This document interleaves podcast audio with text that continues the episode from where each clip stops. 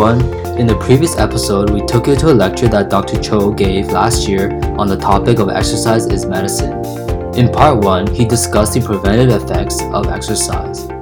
Today, we take you to part 2 of that lecture, where Dr. Cho goes over the science of how exercise is a powerful tool for the treatment of diseases.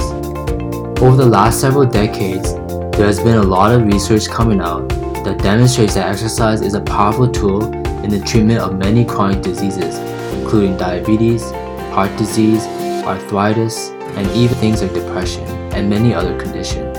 Yet many patients do not utilize the power of exercise to address their chronic diseases. If you or a loved one has a chronic disease, we hope that Dr. Cho's lecture will inspire you to utilize the powerful tool of exercise to bring healing to your body. We especially hope that this episode will be a blessing to you. Now, let's talk about the next thing that medicine does, which is to treat. And so they did a study. They found that, and actually, to backtrack, specifically, can medicine, uh, can exercise deal with the low grade chronic inflammation that's happening within our body? Because chronic subclinical low grade inflammation is the underlying pathophysiology of almost all of our chronic diseases. So if exercise can help bring down inflammation, then we could presume the exercise will help in helping to treat these chronic diseases. All right. So they did a study, and they looked at uh, people, and they found that found that those who exercise 22 times per month, compared to those who exercise less than three times per month, they had a 37% reduction in high C-reactive protein. Now, how many of you have heard of C-reactive protein before? Yeah, you might have seen it on your lab blood test. The doctors usually rec- uh, uh, requisition for it as a standard blood test. C-reactive protein is a basic marker of inflammation in your body that doctors use. So they looked at people that are exercising 22 times per month compared to those who are exercising zero to three times per month. Okay, and they say, okay, let's look at the C-reactive protein and let's see who is higher or who is lower. And they found that those who exercised a lot, so 22 times per month, had a 37% reduction in the risk of high C-reactive protein.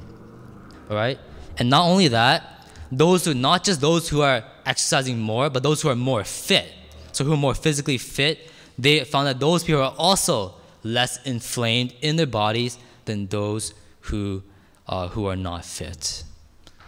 Is this making sense to everyone? Yes? All right. So then, how does exercise help to bring down inflammation in our body?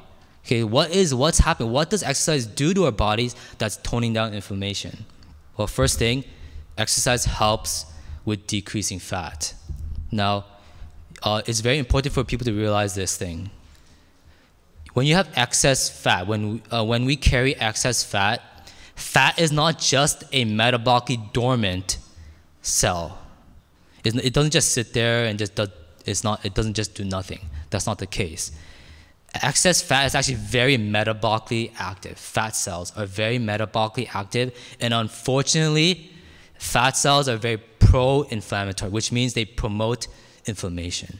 So when we have, when we carry excess fat in our bodies, we're actually increasing the level of infl- inflammation within our bodies just by carrying excess fat, right? And this is why uh, central obesity and excess fat contributes to type 2 diabetes. It contributes to heart disease and these other conditions because fat cells themselves are metabolically active and unfortunately they promote inflammation. Well, exercise is very beneficial because exercise actually decreases the, the, the fat within our body, which then will help decrease inflammation. But not only that, even apart from the fat, exercise, when you contract your muscles, the contraction of your muscles themselves release anti-inflammatory cytokines, which then decreases inflammation. Is everyone tracking here?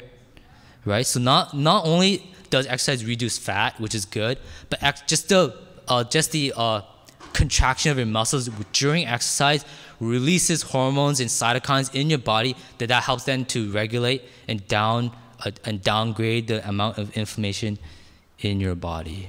All right, and this is very fascinating they found that you know that in your gut, your your like your your uh, intestines, you know you have bacteria. Yes, you have bacteria. In fact, you have trillions of bacteria. In fact, you have more bacteria in your gut than all your cells combined.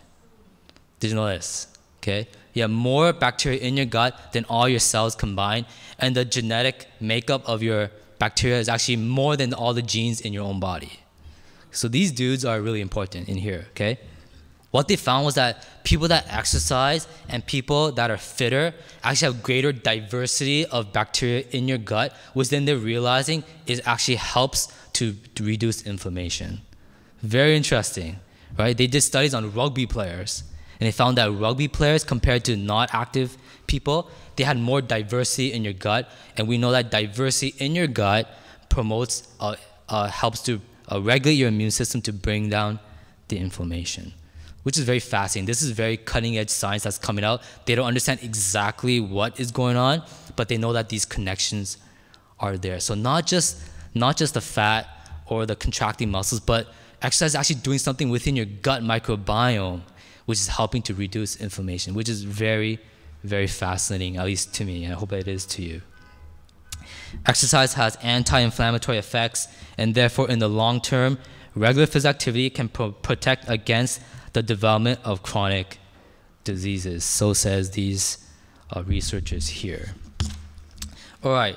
Now, besides inflammation, how about other things, other beneficial things that exercise does on our body? Let's look at type 2 diabetes. Type 2 diabetes is huge right now. Can exercise help us with type 2 diabetes besides just the inflammation? Okay, and it does. And I want to show you something here. You have to follow along carefully here. I'm going to show you how this all works. So you got insulin, the red thing there. You got glucose, which is sugar, right? You got the cell membrane, and you got the uh, insulin receptor, then something called GLUT4. You see the GLUT4? That, that is the receptor that is needed, or the channel that is needed for sugar to get into your cells, all right? Normally, this is what has to happen. Insulin needs to bind to its receptor. So there's a little bit of physiology lesson here. When the insulin binds to its receptor, the GLUT4 goes to the cell membrane and then glucose comes in. Everyone tracking? So I'm going to review that. Insulin binds to the receptor. The GLUT4 receptor gets goes up to the cell membrane, then glucose goes in. I want to ask you something. In a person that has diabetes, is this pro- is this working properly? No. In diabetes, they have something called insulin resistance. You might have heard of insulin resistance, which means that the receptor, the insulin receptor, and the insulin, it just something's not working there. There's resistance, right? So uh, this is not working properly. So then this this is this is why diabetes is such a such a, a big concern because you got you can give more insulin all you want, but the insulin receptors are not working properly. So this is a little bit of a concern. Well, exercise is amazing because look what it does. Just by contracting your muscles, independent of insulin, you bring GLUT4 to the, to the membrane, which allows glucose to come in. Yes? So this is independent of insulin.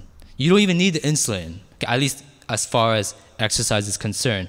The contraction of the muscles themselves promotes the receptors to go up into the membrane, which allows glucose to come in. This is why exercise is an essential, indispensable part of every uh, diabetes management program. All right. Not only that, exercise promotes angiogenesis, and I was very excited to put this word in here because I want to teach you a new word. All right. so uh, let's say it all together: angiogenesis. Angiogenesis. What does genesis mean? Or like creation, right? The creation, right? Angio means like blood vessels. So this means the creation of new blood vessels. When you exercise, you release hormones and factors like VEGF, which promotes the uh, creation of new blood vessels. This is very interesting. Yeah. So um, you've heard that you've heard the saying, exercise brings blood to your brain, right? You have to bring blood flow to your brain. So you exercise. Well, did you know that even by exercise, you don't just bring blood to your brain, you're actually creating more blood vessels in your brain as well.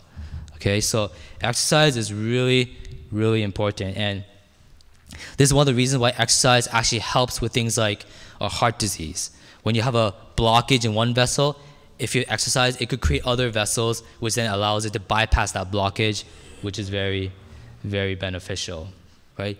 Did you know that exercise actually helps form more, uh, sprout more neural connections within your brain through a hormone called BDNF, brain-derived neurotrophic factor. So it's very interesting. It's like Miracle-Gro in your in your in your brain. So Miracle-Gro is something that you spray on your lawn, right? And then hopefully the the grass will grow, right? So scientists they call it, they consider BDNF or exercise as miracle growth for your brain. Okay, you are literally promoting the sprouting of more neural connections in your brain. And why is this important? Is because when you have more neural connections, it helps with your memory and your cognitive functioning. Why is that important? Sorry? You think, right? But in terms like diseases, because yes, exactly. A huge uh, health concern these, days are things like dementia and Alzheimer's and things like that. And this is why exercise is, is, is extremely important as a preventative, but also as a treatment for Alzheimer's. It helps with, uh, with symptoms of, of Alzheimer's. All right? So I believe that exercise, it lowers inflammation and also has other effects. It promotes the growth of new blood vessels. It promotes new neural connections and things like that. I believe exercise has uh, has treatment potential within the body. In fact, I forgot to bring my textbook, but there's a textbook on exercise therapy, and you can see the list of diseases there. For so many of our chronic diseases, including even heart attack, cancer, stroke, epilepsy, you could keep on listing the diseases. Exercise is an integral component of treating those diseases.